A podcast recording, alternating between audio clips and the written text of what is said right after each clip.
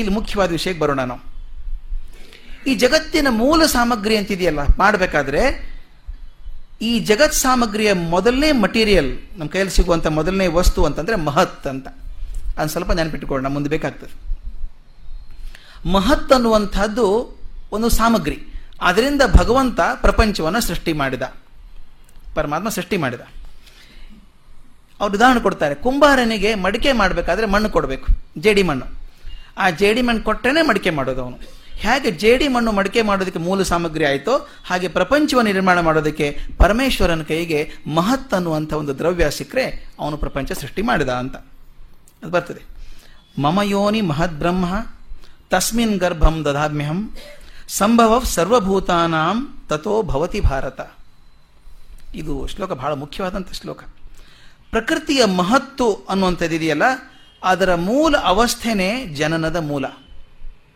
ಅದರಲ್ಲಿ ನಾನು ಗರ್ಭವನ್ನು ಇರಿಸ್ತೇನೆ ಅದರಿಂದಾಗಿ ಸಕಲ ಪ್ರಾಣಿಗಳು ಉತ್ಪತ್ತಿ ಆಗ್ತದೆ ಅಂತ ಕೃಷ್ಣ ಹೇಳ್ತಾನೆ. ಮಹತ್ ಬ್ರಹ್ಮ ಮಹದ್ಯೋನಿ ಅಂತ ಎರಡು ಪದ ಬರ್ತದೆ. ಮಹತ್ ಬ್ರಹ್ಮ, ಮಹತ್ ಯೋನಿ ಅಂತಂದ್ರೆ ಇದ್ಕೋಬೇಕು ಮಹತ್ ಅನ್ನುವಂಥದ್ದು ಮೂಲ ಪ್ರಕೃತಿ. ಮೂಲ ಪ್ರಕೃತಿ. ಈ ಪ್ರಕೃತಿ ಶಬ್ದದ ಅರ್ಥನೇ ಹೇಗಿದೆ. ಪ್ರಕೃತಿ ಶಬ್ದ ಅರ್ಥ ಅಂದ್ರೆ ಪ್ರಕರ್ಷೇಣ ಕೃತಿ ಯೋಗತ್ವಾತ್ ಇತಿ ಪ್ರಕೃತಿ ಅಂದ್ರೆ ಯಾವುದು ಪ್ರಪಂಚದ ಸೃಷ್ಟಿ, ಸ್ಥಿತಿ, ಲಯಗಳನ್ನು ಮೂರನ್ನು ಕ್ರಮವಾಗಿ ನಡೆಸ್ತಾಳೋ ಆ ಶಕ್ತಿ ದೇವತೆ ಅದು ಪ್ರಕೃತಿ ಅಂತ. ಯಾವಳು ಪ್ರಕೃತಿಯ ಸ್ಥಿತಿಯನ್ನ, ಲಯವನ್ನ ಸೃಷ್ಟಿಯನ್ನು ಮೂರನ್ನು ಕ್ರಮವಾಗಿ ನಡೆಸ್ಕೊಂಡು ಹೋಗ್ತಾಳೋ ಆಕೆ ಪ್ರಕೃತಿ ಅಂತಾಯ್ತು ಹಾಗಾದ್ರೆ ಈ ಪ್ರಕೃತಿಯ ಗರ್ಭದಲ್ಲಿ ನಾನು ಬೀಜ ಹಾಕ್ತೇನೆ ಅಂತಂತ ಕೃಷ್ಣನ ಮಾತು ಏನು ಅರ್ಥ ಹಾಗಾದ್ರೆ? ಅರ್ಥ ಇಷ್ಟು. ಅರ್ಥಾತ್ ನಾನು ಪ್ರಕೃತಿಯನ್ನ ಚೇತನಗೊಳಿಸ್ತೇನೆ ಅಂತ. ಪ್ರಕೃತಿ ತನ್ನಷ್ಟಕ್ಕೆ ತಾನೇ ಬಿಟ್ಟರೆ ಜಡ ಅದು. ಪ್ರಕೃತಿ ತನ್ನಷ್ಟಕ್ಕೆ ತಾನೇ ಬದುಕುವಂಥ ಸ್ವತಂತ್ರ ಇಲ್ಲ. ಆ ಪ್ರಕೃತಿಯೊಳಗೆ ಭಗವಾತ್ಮನ ಚರ್ಚೆ, ಚೈತನ್ಯ ಸೃಷ್ಟಿಯಾದರೆ, ಅದರೊಳಗೆ ಹೋದರೆ ಅದು ಚೇತನ ಆಗ್ತದೆ ಅಂತ. ಅದಕ್ಕೆ ಹೇಳ್ತಾರೆ, ಪ್ರಕೃತಿಯನ್ನು ನಾನು ಚೇತನಗೊಳಿಸುತ್ತೇನೆ ಅಂತ. ಹೀಗೆ ಪುರುಷನ ಸಂಯೋಗದಿಂದಾಗಿ ಪ್ರಕೃತಿ ಚೇತನಗೊಳ್ಳುತ್ತದೆ ಅಂತ. ಈ ಮೂಲಕವೇ ಜೀವರಾಶಿಗಳ ಹುಟ್ಟಾಗ್ತದೆ. ಜಗತ್ತಿನ ಸೃಷ್ಟಿಯನ್ನು ಕುರಿತು ವಿಷಯ ಎಲ್ಲ ಈ ಸಾಮಾನ್ಯ ಜನರ ಬೋಧನೆ ಹೇಳಿದ್ದು ತಮಾಷೆ ಬರ್ತದೆ. ಪ್ರಪಂಚದ ಸೃಷ್ಟಿ ಹೇಗಾಯ್ತು ಹಾಗಾದ್ರೆ? ಪ್ರಪಂಚ ಸೃಷ್ಟಿ ಹೇಗಾಯಿತು? ಈಗ ಹೇಳ್ತಾನೆ, ಕೃಷ್ಣ ಹೇಳ್ತಾನೆ, ಯಾವಾಗ ಪುರುಷ ಪ್ರಕೃತಿ ಸಂಯೋಗದಿಂದ ಜೀವ ಸೃಷ್ಟಿ ಆಯಿತು ಅಂತ ಹೇಳ್ತಾನೆ. ಪ್ರಕೃತಿ ಜಡ, ಪುರುಷ ಚೇತನ ಆಯಿತು ಅಂತ. ಯಾವತ್ತು ಶುರು ಆಯ್ತು ಹಾಗಾದ್ರೆ ಇದು? ಯಾವತ್ತಿನ ದಿವಸ ಸೃಷ್ಟಿ ಆಯಿತು ಅಂತ. ಅದು ಡಿ ವಿ ಜಿ ಭಾಳ ಚೆನ್ನಾಗಿ ಹೇಳ್ತಾರೆ. ಈ ಹೆಂಗೆ ಹೇಳೋದು? ಸೃಷ್ಟಿ ಯಾವತ್ತಿಂದು ಇದ್ದದ್ದೇ, ಅನಾದಿಯಾಗಿದ್ದಂಥದ್ದು. ಆದ್ರೆ ಜನಕ್ಕೊಂದು ಕತೆ ಹೇಳಬೇಕಲ್ವಾ? ಕತೆ ಹೇಳೋದಕ್ಕೆ ಸುಮ್ಮನೆ ಕಲ್ಪನೆ ಮಾಡ್ಕೋತೀವಿ. ಅದಕ್ಕೊಂದು ಉದಾಹರಣೆ ನನ್ನ ಸ್ನೇಹಿತರು ಹೇಳ್ತಾ ಇದ್ರು. ಈಗ ಒಂದು ಸಂಸ್ಥೆ ಇದೆ, ಇಪ್ಪತ್ತೈದು, ಮೂವತ್ತು ವರ್ಷ ನಡ್ಕೊಂಡು ಬರ್ತಾ ಇದೆ. ಒಂದು ಯಾವುದೋ ಮ್ಯಾನೇಜಿಂಗ್ ಕಮಿಟಿ ಮೆಂಬರ್ಸ್ ಇದ್ದಾರೆ, ನಡ್ಸ್ಕೊಂಡು ಹೋಗ್ತಾ ಇದ್ದಾರೆ. ಈಗ ನೀವು ತೊಗೊಂಡಿದ್ದೀರಿ ಮ್ಯಾನೇಜಿಂಗ್ ಕಮಿಟಿನ ಆ ಮೂವತ್ತು ವರ್ಷ ನಡ್ಕೊಂಡು ಹೋಗಿದೆ ಸಂಸ್ಥೆ, ಚೆನ್ನಾಗಿ ನಡೆದಿಲ್ಲ ಅದು. ಯಾರೋ ಹೇಳಿದ್ರು, ಅದು ಅಕೌಂಟ್ಸ್ ಎಲ್ಲ ಮಾಡಬೇಕಲ್ರಿ ಆಡಿಟ್ ಎಲ್ಲ ಮಾಡಿಸ್ಬೇಕಲ್ಲ ರಿಪೋರ್ಟ್ ಎಲ್ಲ ಬರೀಬೇಕಲ್ಲ ಅದ್ರದ್ದು ಅಂತ.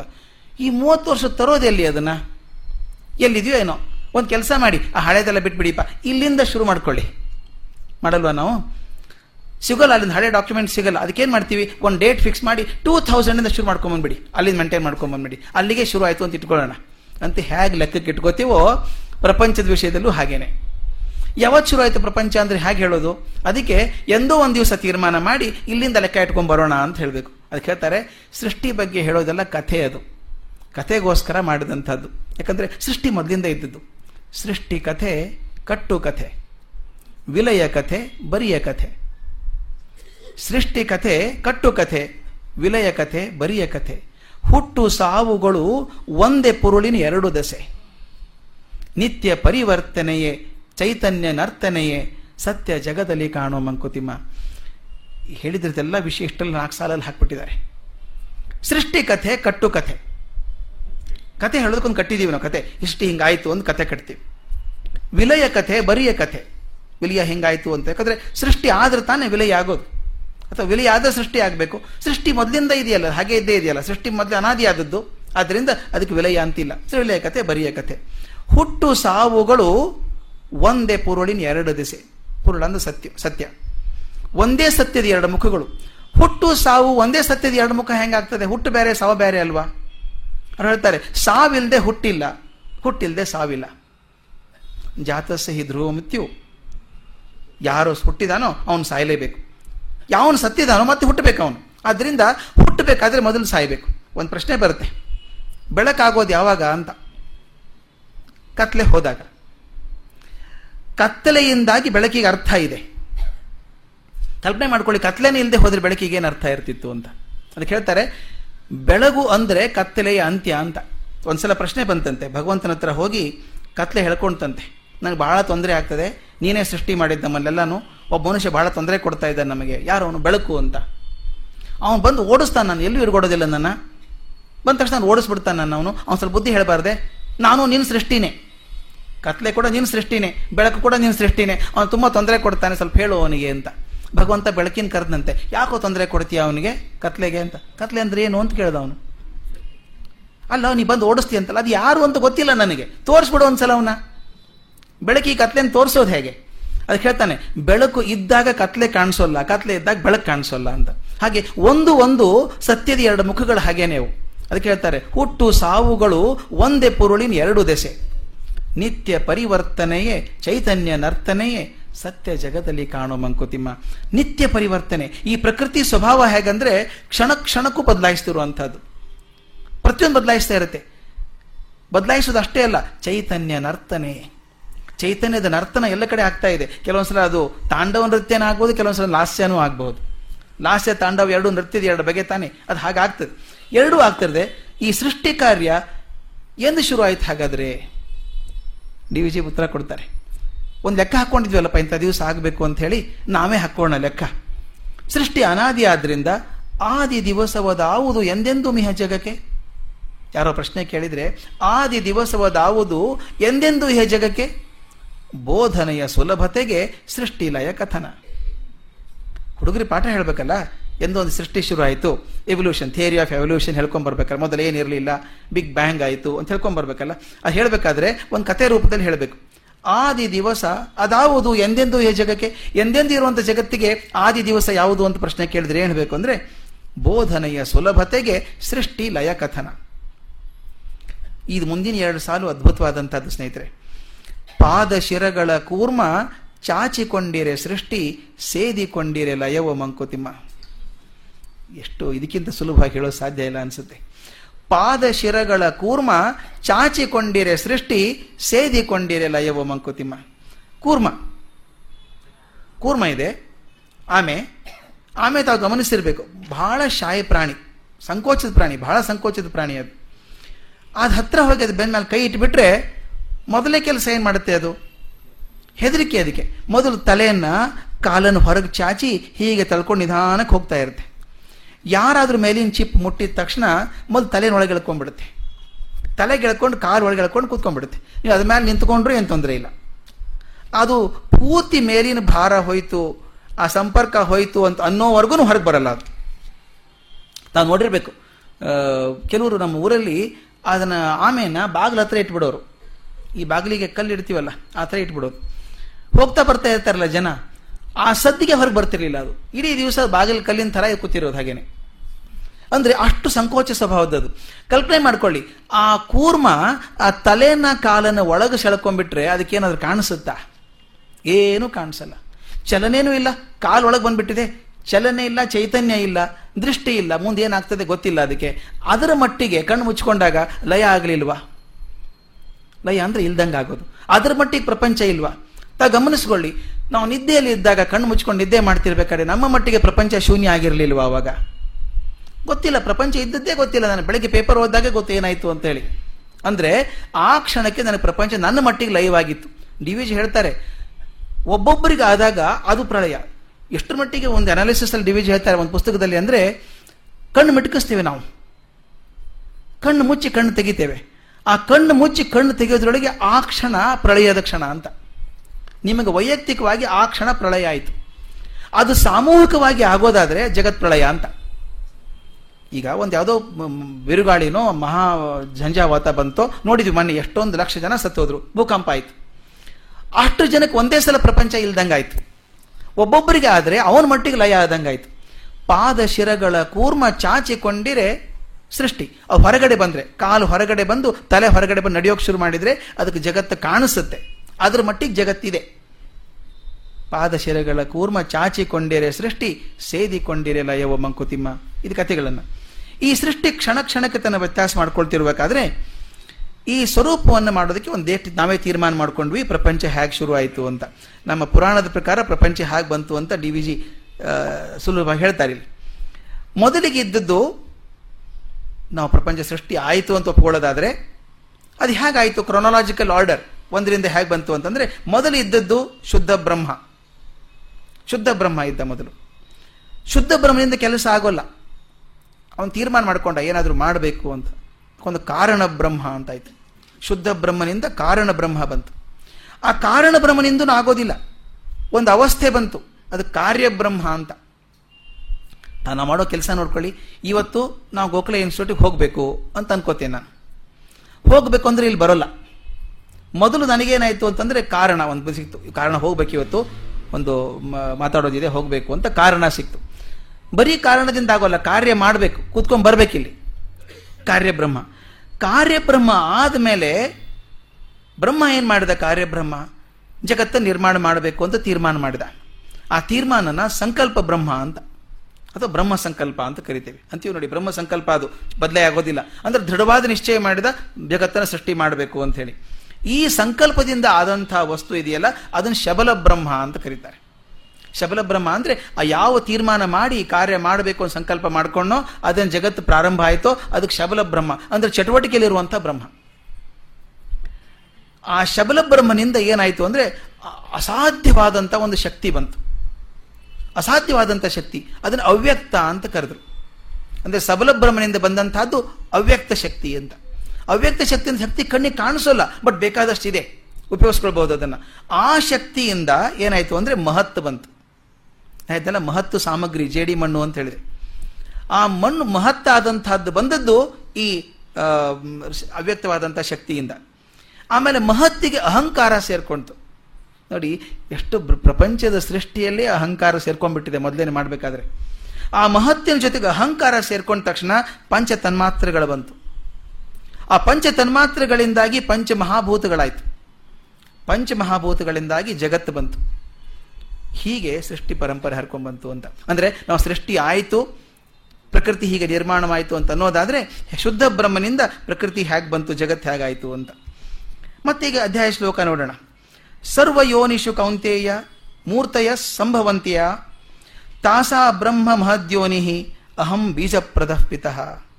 ಕೌಂತೇಯ ಸಮಸ್ತ ಪ್ರಾಣಿಗಳ ಎಲ್ಲ ವರ್ಗಗಳು ಇರೋದು ಕೂಡ ಸಾಧ್ಯ ಆಗೋದು ಕೂಡ ಈ ಮಹತ್ತು ಅಂತ ಹೇಳಿದ್ನಲ್ಲ, ಇದರಿಂದ ಆಗುವಂಥದ್ದು. ಅದಕ್ಕೆ ಗರ್ಭದಾನ ಮಾಡುವ ತಂದೆ ಕೂಡ ನಾನೇ ಅಂತ ಕೃಷ್ಣ ಹೇಳಿದ. ಅಂದರೆ ಎಲ್ಲೆಲ್ಲಿ ಏನೇನು ಹುಟ್ಟುತ್ತದೆಯೋ ಅದು ಯಾವುದೇ ಆಕಾರ ಆಗಿರಲಿ ಯಾವುದೇ ಕ್ರಿಯೆ ಆಗಿರಲಿ, ಅದಕ್ಕೆಲ್ಲ ಮೂಲವಾಗಿರುವಂಥದ್ದು ಮಹತ್ತು ಅನ್ನುವಂಥ ಪ್ರಕೃತಿ. ಮಹತ್ವ ಪ್ರಕೃತಿಯಿಂದ ಎಲ್ಲ ಆಗ್ತದೆ ಅಂತ. ಮೊದಲ ತಂದೆ ಈಶ್ವರ ಅಥವಾ ಪರಮೇಶ್ವರ ಅಥವಾ ಪುರುಷ ಅಂತ ಹೇಳ್ತೀವಿ. ಮೊದಲನೇ ತಂದೆ ಪರಮೇಶ್ವರ ಅಥವಾ ಪುರುಷ ಅಂತ.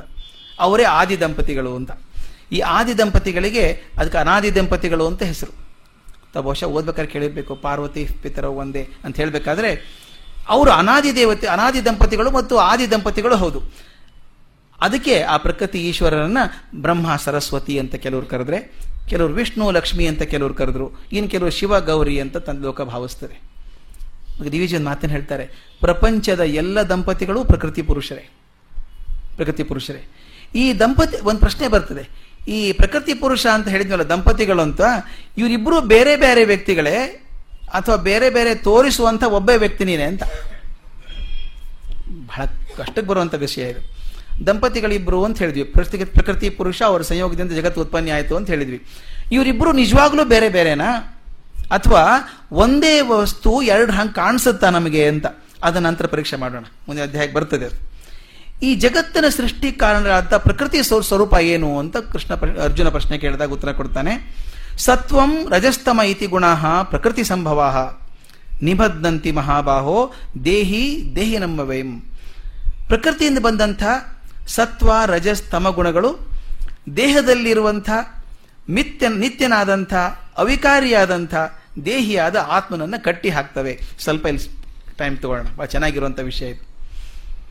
ನೋಡಿ, ಈ ಮೂರವಲ್ಲ ನಮ್ಮ ಕಡೆ ಸತ್ವ, ರಜಸ್ಸು, ತಮಸ್ಸು ಅಂತ ಪ್ರಕೃತಿಯಲ್ಲಿ ಇರುವಂತಹದ್ದು ದೇಹದೊಳಗಿರುವಂಥ ನಿತ್ಯನಾದಂಥ, ಅವಿಕಾರಿಯಾದಂಥ, ಕಲ್ಪನೆ ಮಾಡ್ಕೊಳ್ಳಿ. ಅವನು ವಿಕಾರ ಇಲ್ಲ. ಆತ್ಮ ಅಂತಿದ್ದ ಅವಿಕಾರಿ ಅವನು. ಅಂಥವನನ್ನು ಕೂಡ ಕಟ್ಟಿ ಹಾಕ್ತವೆ. ಈ ವರ ಯೂಸ್ ಮಾಡ್ತಾನೆ ಅವನು. ಕಟ್ಟಿ ನಿಬದ್ನಂತಿ. ಕಟ್ಟಿ ಹಾಕ್ತವೆ ಅವನ್ನ ಅಂತ. ಕಟ್ಸ್ಕೋತಾನಲ್ಲ ಅವನು, ಅದು ಹೇಳಿ. ಹೀಗೆ ಸ್ವಭಾವತ್ವ ವಿಕಾರಿ ಅವಿಕಾರಿಯಾದಂಥ ಮನುಷ್ಯ ವಿಕೃತ ಆಗ್ತಾನೆ ಅಂತ. ಆತ್ಮ ವಿಕೃತ ಆಗ್ತದ ಅಂತ ಅರ್ಜುನ ಡೌಟ್ ಬರ್ತದೆ. ಆತ್ಮ ವಿಕೃತ ಆಗೋದಿಲ್ಲಲ್ಲ ಅದ್ಯಾಕೆ ಆಗ್ತದೆ ಅಂದಾಗ ಹೇಳ್ತಾನೆ, ನೋಡಿ, ಈ ಅವಿಕಾರಿಯಾದಂಥವನು ವಿಕಾರಿ ಆಗೋದು ತ್ರಿಗುಣ ಮಹಿಮೆಯಿಂದ. ಅದಾಗ್ತದೆ ಅಂತ ಕೃಷ್ಣ ಹೇಳ್ತಾನೆ. ಅದಾಗಬೇಕಾದ್ರೆ ಏನಾಗ್ತದೆ? ಈ ಪ್ರಪಂಚ ಪಂಚಭೂತಾತ್ಮಕವಾದ್ದರಿಂದ ಪ್ರಪಂಚ ಆದದ್ದು ಐದು ವಸ್ತುಗಳಿಂದ, ಆದರೆ ಅದು ಬಂಧಿಸಲ್ಪಟ್ಟದ್ದು ಮೂರು ಗುಣಗಳಿಂದ ಅಂತ. ಕೃಷ್ಣ ಚೆನ್ನಾಗಿ ಹೇಳ್ತಾನೆ. ವಸ್ತು ಪ್ರಕೃತಿ ಆದದ್ದು ಪಂಚಗುಣಗಳಿಂದ, ಪಂಚಭೂತಗಳಿಂದ ಆದರೆ ಅದು ಬಂಧಿಸಲ್ಪಟ್ಟದ್ದು ಮೂರು ಗುಣಗಳಿಂದ ಅಂತ. ಈ ಗುಣಗಳ ಲಕ್ಷಣ ಏನು ಅಂತ? ಇದು, ಇದೊಂದು ಅದ್ಭುತ ಮಾತಿದೆ. ಚರ್ಚೆ ಮಾಡಿ ನಿಲ್ಲಿಸೋಣ ಬಹಳ ಚೆನ್ನಾಗಿರುವಂಥದ್ದು. ಇದ್ರ ಬಗ್ಗೆ ತಾವು ಚಿಂತನೆ ಕೂಡ ಮಾಡ್ಬೋದು ನಾಳಿನವರೆಗೂ. ನನಗಂತೂ ತಲೆ ಕೆಟ್ಟು ಹೋಗಿತ್ತು ಇದು ವಿಚಾರ ಮಾಡಿದಾಗ. ನೋಡಿ, ಗುಣ ಅನ್ನೋದಂಥದ್ದು ಏನು ಅಂತ. ನನಗಿದು ನಿಜವಾಗ್ಲೂ ಆಶ್ಚರ್ಯ ಆಗುವಂತ ಕಂಡು ಹಿಡಿದದ್ದು ನಿನ್ನೆ ದಿವಸ ನನಗೆ ಒಂಥರ ಧ್ಯಾನೋದಯ ಆದದ್ದು. ನಾವು ಸಾಮಾನ್ಯವಾಗಿ ಮಾತಾಡ್ತೀವಿ ಕ್ವಾಲಿಟಿ ಅಂತೇವೆ, ವಸ್ತು ಗುಣ ಅಂತೇವೆ. ಆ ಗುಣ ಅಂದ್ರೆ ಏನು ಅನ್ನೋದನ್ನು ಎಷ್ಟು ಸಹಜವಾಗಿ ಹೇಳ್ತಾರೆ ಅಂದ್ರೆ, ವಸ್ತುವಿನ ಗುಣ ಅಂದ್ರೆ ಏನು ಅಂದ್ರೆ, ಅದರ ಸಹಜ ಶಕ್ತಿ ಸಹಜ ಶಕ್ತಿ ಮೂಲಕ್ಷಣ ಹ್ಞೂ ಇದ್ರ ಗುಣ ಗೊತ್ತಾಗೋದು ಯಾವಾಗ ಅಂತ. ಒಂದು ವಸ್ತುವಿನ ಮೂಲ ಗುಣ ಗೊತ್ತಾಗೋದು ಯಾವಾಗ ಅಂದ್ರೆ ಅದು ಇನ್ನೊಂದು ವಸ್ತುವಿನೊಡನೆ ಸ್ನೇಹ ಸಂಬಂಧವನ್ನ, ವೈರ ಬಂಧವನ್ನ ಹಾಕೊಂಡಾಗ ಮಾತ್ರ ಆ ಉಂಟು ಮಾಡುವ ಶಕ್ತಿ ಇದೆಯಲ್ಲ, ಅದರಲ್ಲೇ ಮೂಲ ಗುಣ ಗೊತ್ತಾಗುವಂಥದ್ದು ಅಂತ. ಒಂದು ಉದಾಹರಣೆಗೆ ಹೇಳ್ತೇನೆ. ಅವ್ರು ಬರ್ಕೊಡ್ತಾರೆ. ಪೆನ್ನು ಬರೀತದೆ. ಕಲ್ಪನೆ ಮಾಡ್ಕೊಳ್ಳಿ. ಪೆನ್ನು ಬರೀತದೆ ಅಂತ ಹೇಳ್ತೀನಿ. ಕಾಗದನ ಇಲ್ಲದೆ ಹೋದರೆ ಎಲ್ಲಿ ಬರೀತದೆ ಅದು? ಪೆನ್ನು ಬರೀತದೆ ಅಂತ ಗೊತ್ತಾಗೋದು ಯಾವಾಗ ನನಗೆ? ಅದು ಬರೆದಾಗ. ಬರೆಯೋದಕ್ಕೊಂದು ವಸ್ತು ಬೇಕು. ನೋಡಿ, ಕಾಗದ ಇಲ್ಲದೆ ಹೋದರೆ, ಬರೆಯೋಕ್ಕೊಂದು ಸಾಧನ, ಬರಿ, ಬರೆಸ್ಕೊಳ್ಳೋದಕ್ಕೊಂದು ಸಾಧನ ಇಲ್ಲದೆ ಹೋದರೆ ಪೆನ್ನಿನ ಬೆಲೆ ಇಲ್ಲ. ಪೆನ್ನಿನ ಗುಣ ಗೊತ್ತಾಗಲ್ಲ ನನಗೆ. ಹಾಗಲಕಾಯಿ ಕಹಿ. ಹಾಗಲಕಾಯಿ ಕಹಿ ಅಂತ ಹೇಳ್ತೀನಿ. ಹಾಗಲಕಾಯಿ ಗುಣ ಗೊತ್ತಾಗೋದು ಹೇಗೆ? ಹಾಗಲಕಾಯಿ ಗೊತ್ತಾಯ್ತೋ ಎಲ್ಲ ಗೊತ್ತಿಲ್ಲ. ತಿಂದವರಿಗೆ ಗೊತ್ತಾಗತ್ತೆ. ಅಲ್ವಾ? ಅಂದರೆ ಹಾಗಲಕಾಯಿ ಕಹಿ ಗೊತ್ತಾಗಬೇಕಾದ್ರೆ ನಾಲಿಗೆ ಇರಬೇಕು. ಮತ್ತೊಂದು, ಅದು ಹೇಳ್ತಾ ಎಷ್ಟು ಚೆನ್ನಾಗಿದೆ ಪದ ನೋಡಿ ಅದು. ಯಾವ ವಸ್ತುವಿನಲ್ಲಿ ಸಹಜ ಶಕ್ತಿ ಅಥವಾ ಮೂಲ ಲಕ್ಷಣ, ಆ ವಸ್ತುವಿಗೆ ಇನ್ನೊಂದು ವಸ್ತುವಿನೊಡನೆ ಸ್ನೇಹ ಸಂಬಂಧ ಆದರೂ ಇರಬೇಕು, ಅಥವಾ ವೈರ ಸಂಬಂಧ ಆದರೂ ಇರಬೇಕು. ಅಂದಾಗ ಮಾತ್ರ ವಸ್ತುವಿನ ಗುಣ ಗೊತ್ತಾಗ್ತದೆ ಅಂತ. ನನ್ನ ನಾಲಿಗೆ ಕಹಿ ಇಷ್ಟ ಇಲ್ಲ. ಹಾಗಲಕಾಯಿ ಕಹಿ ಇದೆ. ಆದ್ದರಿಂದ ವೈರ ಸಂಬಂಧ. ಆದ್ದರಿಂದ ಅದು ಗೊತ್ತಾಯ್ತು ನನಗೆ ಅದು ರುಚಿ ಏನು ಅಂತ. ಅಥವಾ ಹೂ ತುಂಬ ಸುಂದರವಾಗಿದೆ ಅಂತ. ಹೂವಿನ ಗುಣ ಸುಂದರವಾಗಿರೋದು ಸುಂದರವಾಗಿರೋದು ಹೂವಿಗೆ ಗೊತ್ತಾ? ನನಗೆ ಗೊತ್ತದು. ನೋಡೋ ದೃಷ್ಟಿಗೆ ಇದ್ದಾಗ ಮಾತ್ರ ಹೂವಿನ ಸೌಂದರ್ಯ ಗೊತ್ತಾಗುತ್ತೆ. ಡಿ ವಿ ಜಿ ಪಟ್ಟಿ ಮಾಡ್ತಾ ಹೋಗ್ತಾರೆ. ಹೀಗೆ ಗುಣ ಅನ್ನುವಂಥದ್ದು ಅನ್ಯಾಕರ್ಷಕವಾದಂಥದ್ದು ಅಥವಾ ಅನ್ಯ ಅಪಕರ್ಷಕವಾದಂಥ ವಸ್ತು. ಮತ್ತೊಬ್ಬರನ್ನ ಆಕರ್ಷಣೆ ಮಾಡುವಂಥದ್ದು ಅಥವಾ ಅದನ್ನು ತಿರಸ್ಕಾರ ಮಾಡುವಂಥ ಗುಣ ಇರಬೇಕು ಅದಕ್ಕೆ. ಎಷ್ಟು ಚೆನ್ನಾಗಿ ಹೇಳ್ತಾರೆ ನೋಡಿ. ಪ್ರೇಮ ಪಾತ್ರ ವ್ಯಕ್ತಿಯನ್ನು ಹುಡುಕ್ತದೆ.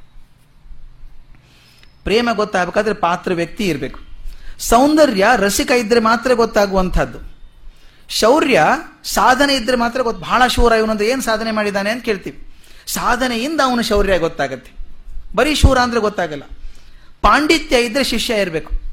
ನಮ್ಮ ಗುರುಗಳು ಬಹಳ ದೊಡ್ಡವರು ಅಂತ ಹೇಳಿದಾಗ ಅವ್ರ ಪಾಂಡಿತ್ಯ ಗೊತ್ತಾಗೋದು.